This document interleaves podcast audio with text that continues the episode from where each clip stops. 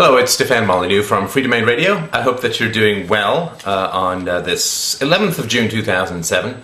I thought that I would do a, an FAQ, frequently asked questions, for uh, Freedomain Radio, for uh, anarcho capitalism, the philosophy that uh, we talk about here, just so um, I can point people towards a central resource rather than having to answer oh, the cavalcades of queries individually. So uh, here we go. Here's some information about Freedomain Radio and the philosophy that uh, we work with here.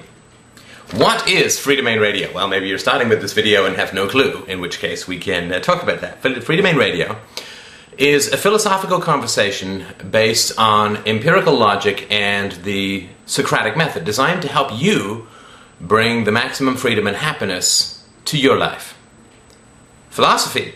Question. Philosophy. Really? Isn't philosophy, well, kind of useless? Isn't philosophy sort of like that blank eyed image of Socrates in um, the uh, uh, Bill and Ted's Excellent Adventure Strange Things Are Afoot at the Circle K? Isn't philosophy kind of, well, useless? And say, well, postmodern philosophy in general, yes, having studied some of that at graduate school. In terms of how you can make sense of your life and make the kinds of decisions in the here and now that will make you happy in the future, absolutely not. Philosophy is not useless at all. Philosophy is the most extreme sport known to mankind. It is intense, it is grueling, exciting, challenging, ennobling, and occasionally utterly terrifying. Here at Freedomain Radio, we do not focus on philosophy as an abstract science, but as an immediate, personal, and tangible methodology. Philosophy will certainly help you understand politics and history, economics and epistemology, but most importantly, it will help you make rational decisions in your life, decisions that you just know are correct. What approach does Freedomain Radio take? Freedomain Radio takes the, a simple and common sense approach to philosophy. Clearly, reality exists independent of your mind. I am not a figment of your imagination, trust me. I don't even know who you are. You exist independent of me. Truth in your mind is fidelity to reality. My truth is always compared to what? Well, compared to reality, and logic and evidence are the only ways of separating truth from opinion, consistency from conformity, fantasy from fact. What about morality? Ah, well, morality is one of the most challenging sciences in human thought. Morality is a concept within the human mind, and as such does not exist in external reality, in the same way that gravity or rocks do. This does not mean that morality is subjective or imaginary or arbitrary or votable. Numbers do not exist in external reality either, but that does not mean mathematics is a subjective discipline. Remember that from grade 12. Any moral theory must pass a number of scientific and rational hurdles in order to be considered potentially valid. It must be universal, logical, consistent, reversible, and it must both explain history and have the capacity to predict the future. Anyone who proposes a form of preferential behavior, it's how we define, uh, how I define morality in this conversation, universally preferable behavior, Anyone who proposes any form of preferential behavior for humanity as a whole must submit that theory to rational and scientific examination, just like any other theory. If you are not interested in proposing any form of preferential behavior, that's no particular problem. However, you are then excluded from any debate about ethics. I mean, just by the logic of it, right? So, uh, for more on the Freedomain Radio approach to morality, you can have a look at my blog. There's an article uh, called uh, Proving Libertarian Morality. Uh, it's pretty short. Uh, there's a podcast on it as well. Lord knows I can't remember the number. Uh, and it's freedomain.blogspot.com. So, morality. But, dude, aren't you an anarchist? Yes, I am an anarchist. Unfortunately, the term has been degraded through mythology to mean, quote, a world without rules, usually garbed in post apocalyptic outerwear and riding a well armed motorcycle. This is nonsense, of course. Anarchy is merely the logical application of the moral premise that the initiation of the use of force, the initiation of the use of force, is always wrong. If violence is a bad way to solve problems, then the government is by definition immoral. Since government, the word, always means a group of individuals who claim the right to initiate violence against everyone else in the form of taxation, regulation, etc. Ah, cometh the question, but if there is no government, how can the inevitable conflicts in human society be resolved? But the most important thing in philosophy is to consistently question the premises of propositions. For instance, embedded in the above question is the premise that conflicts within human society are currently being resolved by governments. This is also pure nonsense. Governments are agencies of violence, of force. Governments do not persuade, governments do not reason, governments do not motivate, governments do not encourage, governments do not resolve disputes. Governments have no more capacity to create morality or virtue than rape has to create love. A gun is only useful in self defense, it cannot be used to create virtue. Next question.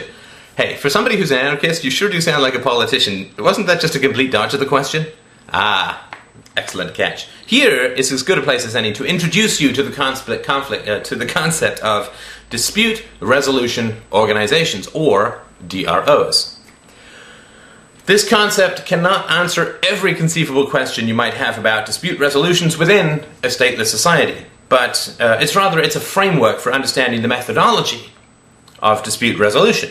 Just as the scientific method cannot possibly answer every single question about the natural world, but rather points towards a methodology that allows these questions to be answered in a rational manner. So, uh, DROs. DROs are companies that specialize in ensuring contracts between individuals and resolving any disputes that might, arise. For instance, if I borrow $1,000 from you, I may have to pay $10 to a DRO to insure my loan. If, you, uh, if I fail to pay you back your money, the DRO will pay you instead, your contract rating agency or your dispute resolution organization. Now, obviously, as my credit rating improves, the cost of insuring my contracts to, to, will decline. Like if I have paid back the last 100 loans, the cost of insuring the 101st loan, not too expensive. And you can stretch this all the way out to include multi million dollar uh, international contracts uh, between countries that have different DROs. All of this stuff is perfectly uh, theoretically uh, possible, so just have a look at some of the early podcasts or have a search through the categories for anarchistic uh, theory. The DRO theory can be as complex as any other free market theory, and a lot of intellectual effort has gone into resolving how, political, uh, how particular transactions might occur. Credible DRO theories have also been proposed that solve problems ranging from abortion to child abuse to murder to pollution. So, uh, have a look at the podcast and also on my blog. Just do a search for DRO, freedomain.blogspot.com. But, ah, uh, wasn't isn't this always the sticking point for a lot of people around a state society? Tell me, oh, anarchistic one, what about the roads?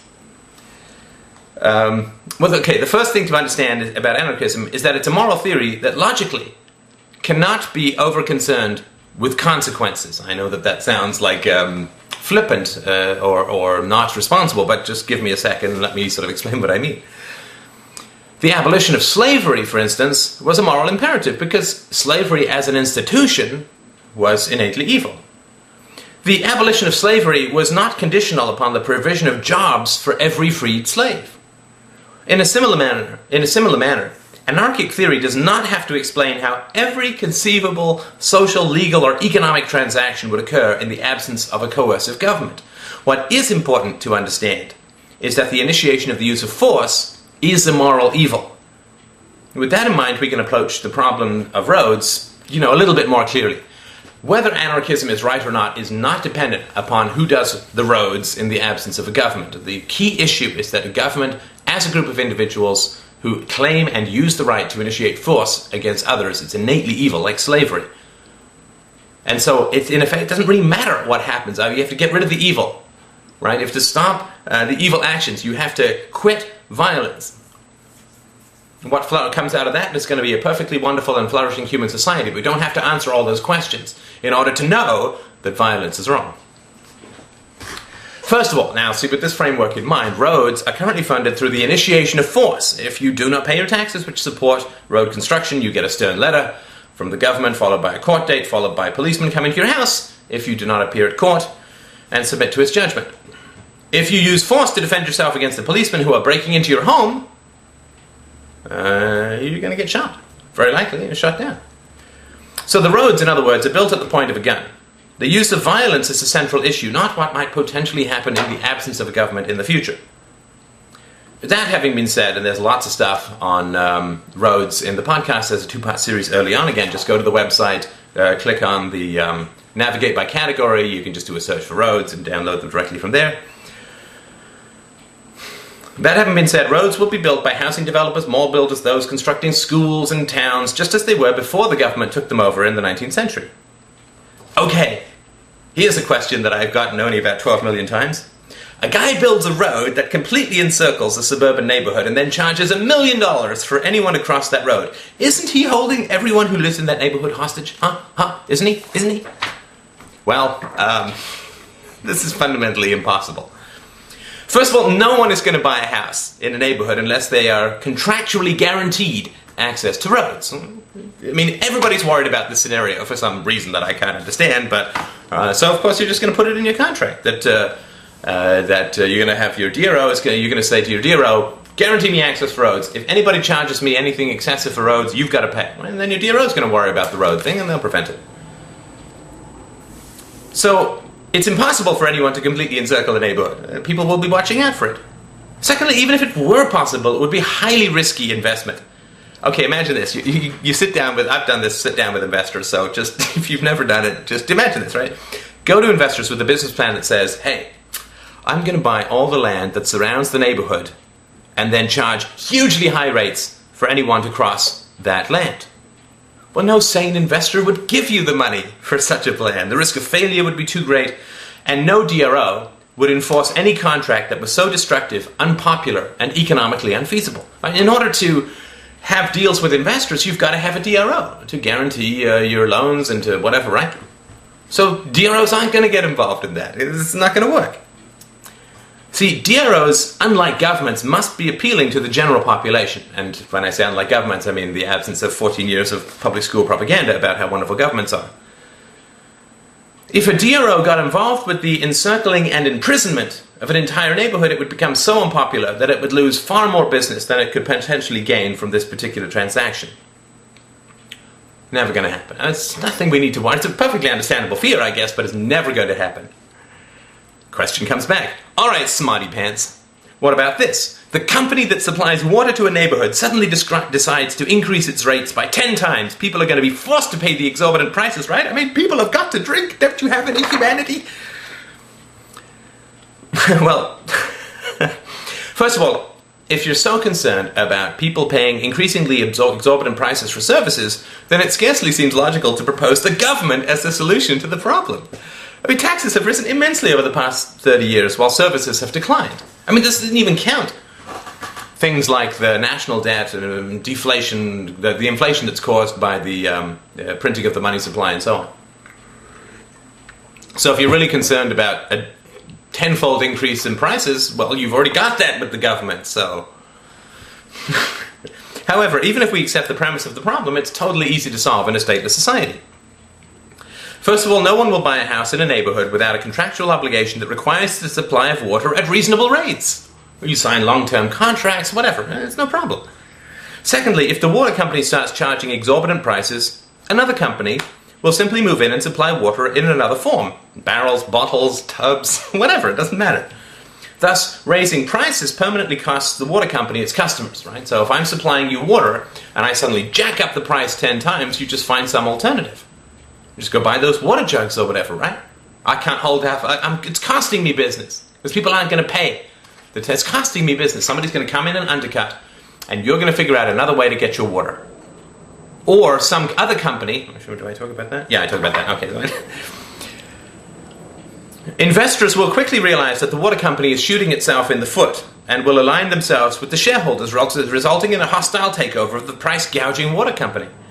Given that this result will be known in advance, no CEO would be allowed to pursue such a self destructive course, i.e., the raising of rates by 10 times. The consumers are perfectly safe. It is only when a government exists that can be manipulated by corporations to prevent competition that competitors are truly in danger. If you're a corporation and you get to go to the government and say, hey, you slap a tariff on here and you control these unions and you do this and you give me these tax, tax breaks and you give me these tax incentives and you give me this free land and free services and you sell me electricity at cut rate prices so I, you, you don't, whatever. Right? When there's a government, corporations, you know, they're not saints, they're, you know, ugh. Corporations go to the government and get favors and manipulate the government because it's a whole lot easier than coming up with new products that may or may not fail, uh, may or may not succeed in the marketplace. Okay, so this is the Ayn Rand objection. Okay, dude. What if two DROs have different rules? Isn't that just going to result in endless civil war? No. All right, next question. okay, more than that. First of all, it's unlikely that DROs would have wildly different rules because that would just be economically inefficient. Cell phone companies use similar protocols for data exchange so they can interoperate with each other, right? So if I have a cell phone company that doesn't have service in Tibet, I contract with some Tibetan cell phone company to provide service so we both make money. But we have to use the same data protocol, so it makes sense, right? Railroad companies, they kind of use the same gauge, same width of the tracks, right? So the trains can travel as widely as possible. Internet service providers exchange data with other internet service providers, passing back emails and mm, HTTP packets and so on. Like evolution, the free market is far more about cooperation than pure competition. think of all of the bacteria that are helping you digest your food. I mean, in competition, it's cooperation. If a DRO wants to create a new rule, that rule will be fairly useless unless other DROs are willing to cooperate with it. So if you come up with some fantastic new way of resolving disputes, it's going to spread like wildfire. You might even patent it. But if you come up with just some bizarre rule, then other DROs aren't going to be interested in enforcing it. You have to have some kind of commonality with the other DROs. You guys are going to compete on service and uh, efficiency and so on, not on wildly different rules.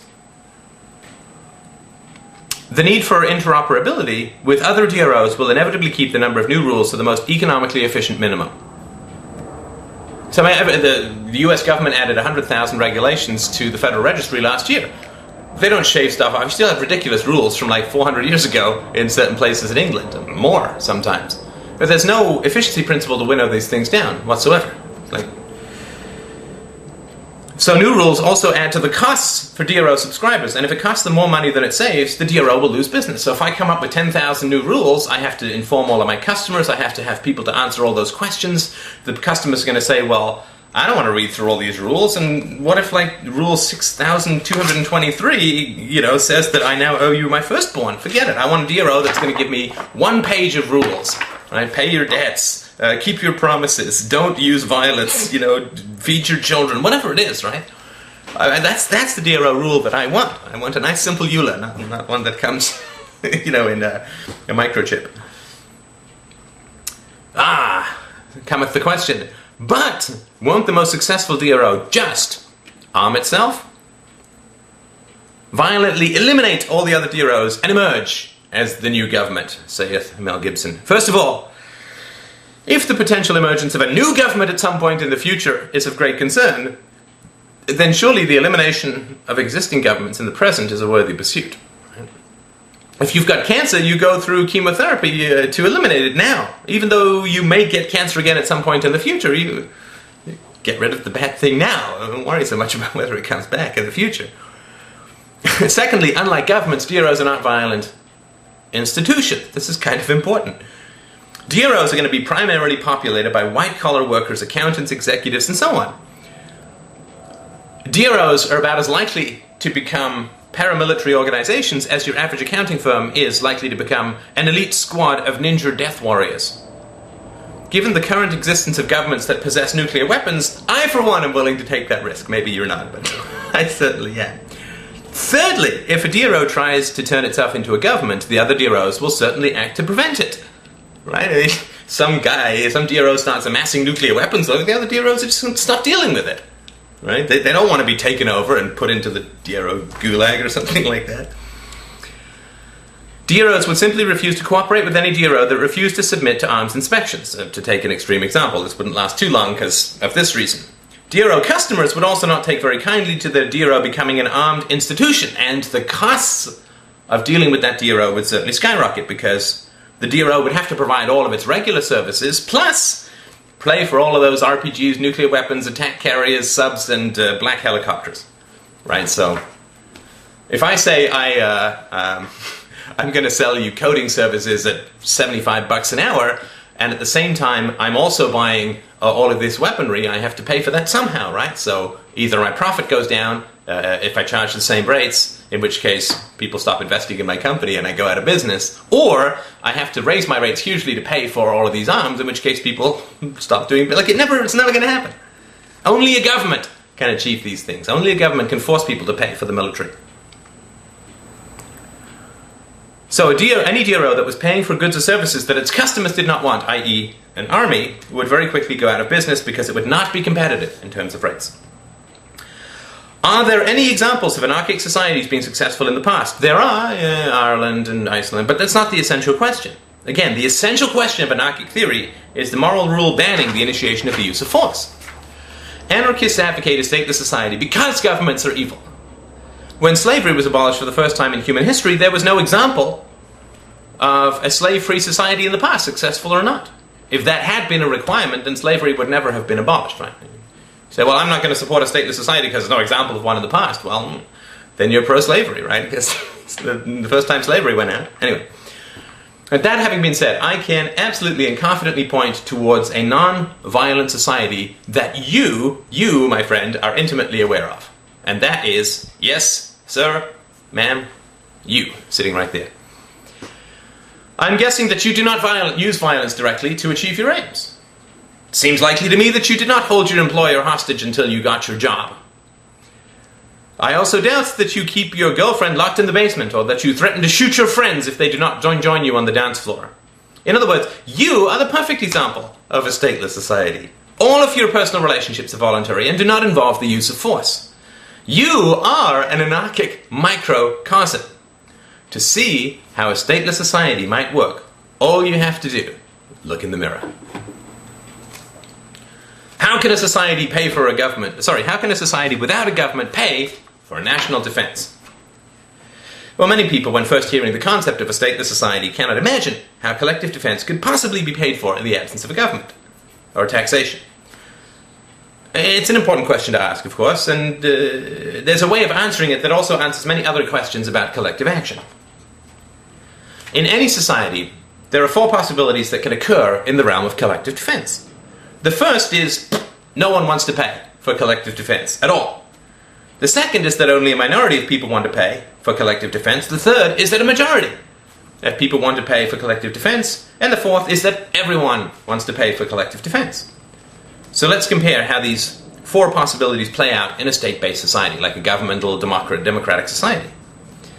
Number one, no one wants to pay for collective defense. In this case, voters will universally reject any politician who proposes collective defense of any kind. So you get no army if nobody wants to pay for collective defense. If only a minority of people want to pay for collective defense, you still get no army because no politician who propose pay, proposes paying for collective defense will ever get into office because he will never secure a majority of the votes. Three, the majority of people want to pay for collective defense. In this case, pro defense politicians will be voted into office and spend tax money on defense. Four, everyone wants to pay for collective defense. It's the same outcome as number three.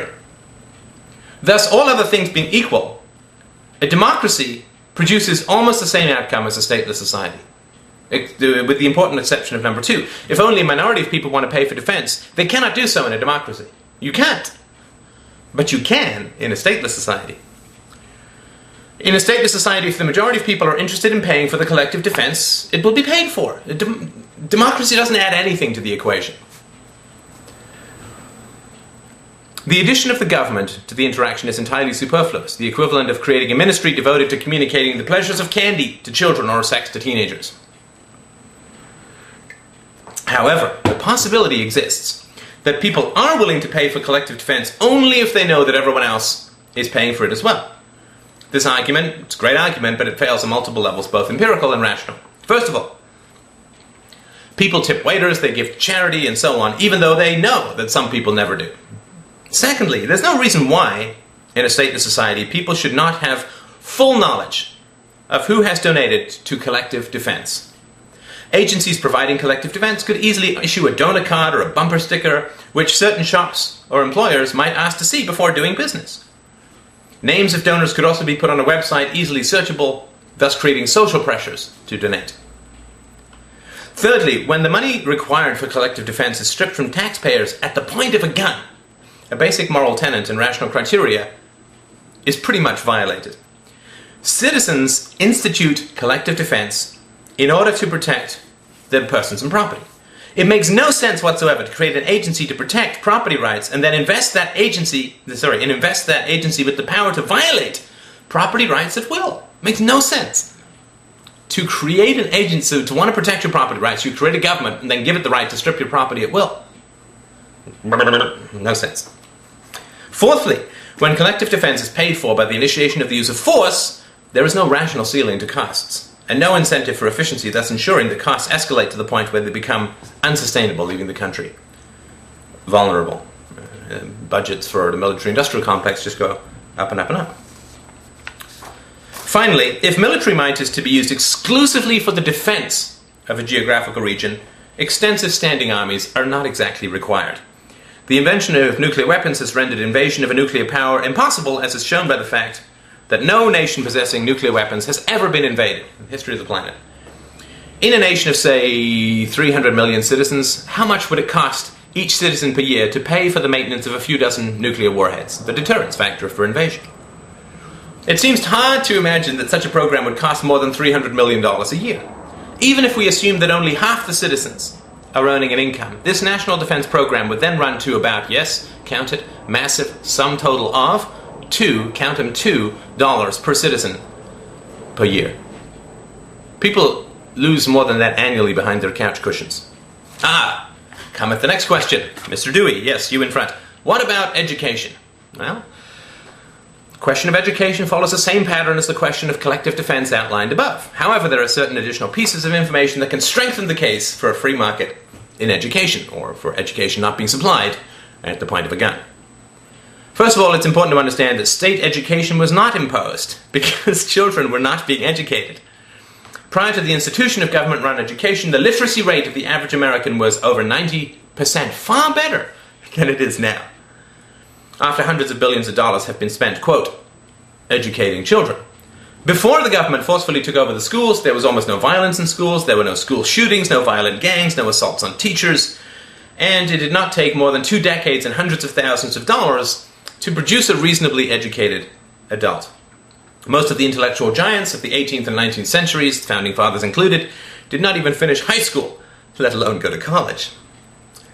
Government education in America was instituted as a means of cultural control due to a rising set of tribal fears about the growing number of non Protestants in society. It was the immigrant issue of the time. They come here, they don't know our ways, they don't speak our language, let's inflict school on them and basically screw them up with that way.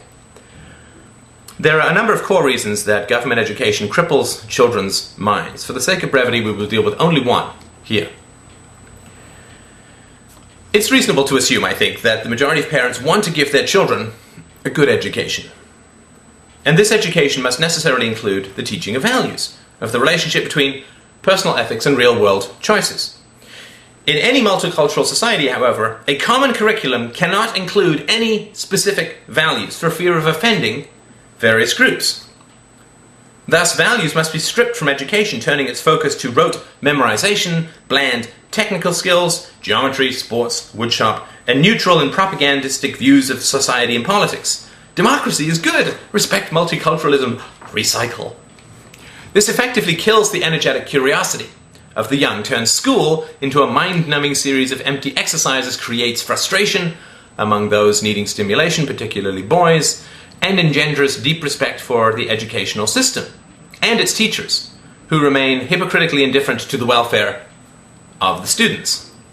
Combine this hostility and frustration with the easy money available through drug sales and the possibility of surviving on welfare, and entire generations of youths become mentally crippled. The costs of this are beyond calculation since the damage goes far beyond economics. Ah, yes, but how, how, how will poor people get an education if it is not paid for through taxation? this reminds me of the old Soviet cartoon. Two old women are standing in an endless line up to buy bread. One says to the other, What a terribly long line! The other replies, Yes, but just imagine in the capitalist countries the government doesn't even distribute the bread. Apparently, these Soviet women are vaguely gay old British men. Anyway, whenever I argue for a stateless society, I say, the government should not provide X. It's one of the arguments. The response always comes back, yes, but how will X then be provided? Well, the answer is simple. Since everyone is concerned that X will not be provided, X will naturally be provided by those concerned with its absence. In other words, since everyone is concerned that poor children might not get an education because it costs too much, those children will be provided an education as a direct result of everyone's concern. Look, either, either you're going to help poor people get an education or you're not. You charity, volunteering, however it is, you're either going to help them get an education or you're not. If you will help poor, poor children get an education, you don't have to worry about the issue. If you will do nothing to help poor children get an education, it's kind of hypocritical to raise it as an issue that you claim to be concerned about. Maybe you're going to do it or you're not. That having been said, there are a number of ways that a free society can provide education that is far superior to the mess being inflicted on children now. First of all, poor children are not currently getting any sort of decent education. The perceived risks of a stateless society cannot be rationally compared to a perfect situation in the here and now. Those most concerned with the education of the poor should be the ones clamoring for the abolishment, for the abolishment of the existing system. The statistics for poor children are absolutely appalling, and this should raise the urgency for finding a solution. It's one thing to say, uh, you should never cross the road against the lights even if there is no traffic. It is quite another thing to say, you should never cross the road against the lights even if you're being chased by a lion. Those who oppose a stateless society always ignore the existence of the lion, thus adding their intellectual inertia to the weight of the status quo. Secondly, much like the question of collective defense, the cost of education will be far lower in a free society. The ten to fifteen thousand dollars a year currently being spent per pupil in public schools is ridiculously overinflated. As an example, it would be far cheaper to buy a poor child a computer and an internet connection than bus him to an expensive school. If socialization is desired, play dates can be arranged at local parks and so on. Similarly, year round accelerated education could help the child graduate several years earlier and with tangible job skills to boot. The resulting increase in earnings would more than pay for the education, and many companies would scramble to offer loans to such children, knowing that they would be paid off soon after graduation. Thus, education would be more beneficial, and since there would be no war on drugs or automatic welfare in a free society, fewer self destructive options would be available. As for higher education, it's either recreational or it's vocational. If it's recreational, art history say, then it's about as necessary as a hobby, and thus can't be considered a necessity that has to be paid for by the use of force against others, not that anything should be paid that way. If higher education is vocational, such as medicine or accounting, then additional earnings will more than pay for the cost of the education. That's how that works, right? Businesses need accountants, say, and those businesses will be more than happy to fund the college expenses of talented youngsters in return for a work commitment after graduation. That's how my dad got his PhD. Talented but poor children will also be sought after by schools, both for the benevolence they can show by subsidizing them, and also because the high quality graduates raise the prestige of a school enabling it to increase fees. If I say I took this kid from the ghetto and I turned him into a PhD, eh, that's pretty good sales, right? In a stateless society, a tiny minority of poor children may indeed slip through the cracks. But that's far better than the current situation, where most poor children slip through the cracks. The fact that some non smokers will get lung cancer does not mean that we should encourage people to smoke. A stateless society is not a utopia, it is merely a utopia compared to a violent government run society. Alright, alright. Even if I agree with you, come with the question how on earth can we possibly bring a stateless society about? Seems a little daunting to me, Steph.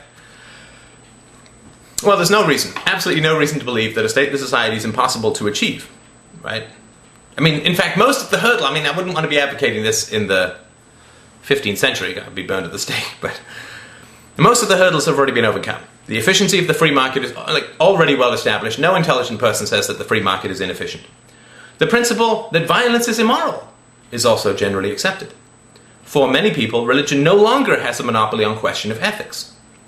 Very few people believe that a further expansion in the size and power of government will produce a substantially better society. In fact, very few people that the, believe that the government is a moral agency at all. I mean, we do have things like global warming. Everyone wants to give the power to the government to solve this false panic of global warming. Warming. But that's not around making society better. Nobody really believes the government can do that. But I guess they believe that maybe we can prevent it from becoming, you know, uh, burning, or something like that, as fire falls from the sky in some doom laden revelation apocalypse.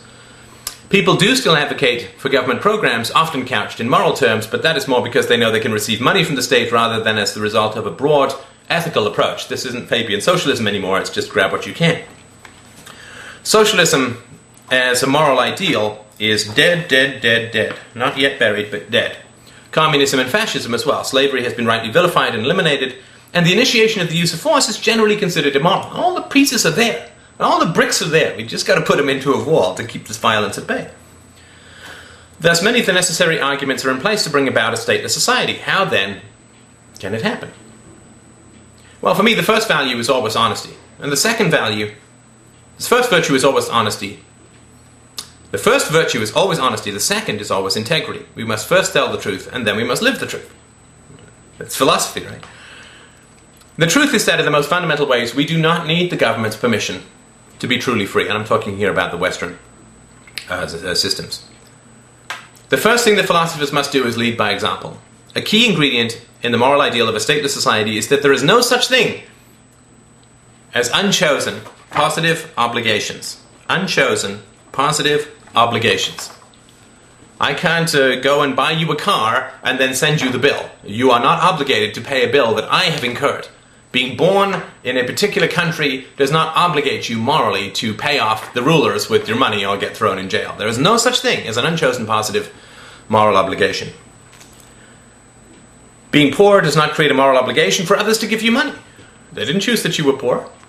Being poor, sorry, being successful does not make you a slave. Failure does not give you the right to be a parasite. Having a children does not create a moral obligation for others to give them an education. Getting old does not create a moral obligation for others to pay for your retirement. So here's where we turn to the core of Freedomain Radio philosophy our family. Huh? What does family have to do with the state, the society? Ah, well. The examples of religion and patriotism show that irrational ideals are easy to spread if the people who spread them are convincing. To free the world, it is not enough to know the truth, you must also convince others. Convincing others requires that you first convince yourself. A doctor who fears to take the medicine that he prescribes can scarcely be considered convincing if he's got the same condition. A philosopher should not fear to live the values he espouses. If I believe that there's no such thing as unchosen positive obligations, then I must evaluate all my personal relationships. All my personal relationships using the same criteria. We must examine our families first, since they are the least chosen of our relationships. We choose our wife and our friends, but not our parents or our siblings. If no man has a right to my time and energy simply because he exists, then clearly my parents, for instance, can make no such claim. If my parents and siblings are wise and moral and good, uh, then it's only just and reasonable, not to mention intensely pleasurable, to spend time with them. If, however, my parents are none of these things, then spending time with them is neither rational nor moral. I cannot legitimately advocate a state stateless society, no unchosen positive obligations, while at the same time enabling and supporting unchosen positive obligations in my personal life. This has both moral and practical dimensions. Our first and most la- lasting perception of authority is our parents. If our parents are unjust, abusive, negative, distant, unaffectionate, arbitrary, cold, selfish, and so on, we can't love them. Love is an involuntary response to virtue and can only arise in the presence of vice as an empty and self destructive label. You can only tell yourself you love bad people. You can't actually love them. If we feel that we owe love to our parents for being born under their dominion, it is logically impossible to argue that we do not owe allegiance to our government for being born under its dominion. If our parents do not have to win our love through consistent virtue, as all love must be won, then neither must those in government win our respect through consistent virtue or our obedience. If we do not live the principle of voluntarism in our personal lives, it is nonsensical and pointless to advocate it in the realm of politics. If we owe allegiance to power with respect to our parents, we logically owe allegiance to power with respect to our government as well. We cannot, quote, love power in the personal realm while despising it in the political realm. Consistency, integrity, and honesty, no positive unchosen obligations, integrity, applying it consistently. We have no power over the government, not a shred. We can defy it at the cost of going to prison or being forced to live off the grid. We do have power over our personal relationships, and it is in the application of moral theories to our personal lives that our greatest freedoms are to be found. I would rather pay 50% taxation and have my wonderful happy marriage than pay no taxes and have an unhappy marriage. I'm more free living with a wonderful, beautiful, intelligent, amazing woman and paying 50% taxation than paying no taxes at all and being stuck in a dismal and depressed relationship or an abusive one. The government can only take your money, unhappy relationships can drain your very soul. If we consistently apply ethical principles to our personal lives, we gain enormous credibility when we advocate those principles to others in general. I'm not saying it's easy, and I can tell you from a year and a half of doing this, uh, it's really not easy, but uh, you can make a state stateless society. You just have to pay some people off, and you can have, in your relationships, in your personal life, you can have a stateless society, which is a wonderful thing, a wonderful place to be. And then when you talk about it, a stateless society, you know it works, because you've tried it. You've tried it. No positive, unchosen obligations. You've tried it in your personal life. But, cometh the question the government is an agency of power, parents are not. Well, that's not true, though. I mean, with all due respect. Except in the most extreme dictatorships, parents have far more power over their children than governments have over their citizens. As an adult, you have many strategies to reduce the interference of government in your daily life. You can move, you can live off the grid, minimize your taxes, pay off the IRS, and live relatively free. As a child, because you could not leave your family, you were utterly dependent on the will and whim of your parents. As an adult, you will never again be as dependent on those in power as you were when you were a child. Since parental power over children far outstrips, outstrips state power over citizens, we must first free ourselves of bad parents before we can confront the state. Philosophy is more about our personal relationships than abstract relationships like the state. The power of the state, in fact, is derived from the power of parents. A woman who demands freedom from state violence but then goes home to an abusive husband cannot be said to really understand the meaning of the word freedom. Similarly, advocating some sort of abstract political freedom while suffering abusive, unpleasant, boring, or negative relationships in your personal life display similar ignorance. If a plane depressurizes, you have to first place the oxygen mask on your own face before turning to help others. This is also true of philosophy. The only way to free the world is to free yourself. Thank you so much for watching. Uh, I look forward to your donations just for those who are coming through the YouTube portal.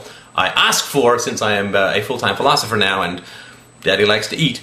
Uh, I ask for a 50 cents donation for the videos that you watch. I've got about 130, 140. If you've gone through them all, mm, 50 bucks, not going to kill you. It's like the price of a night out at the movies, right?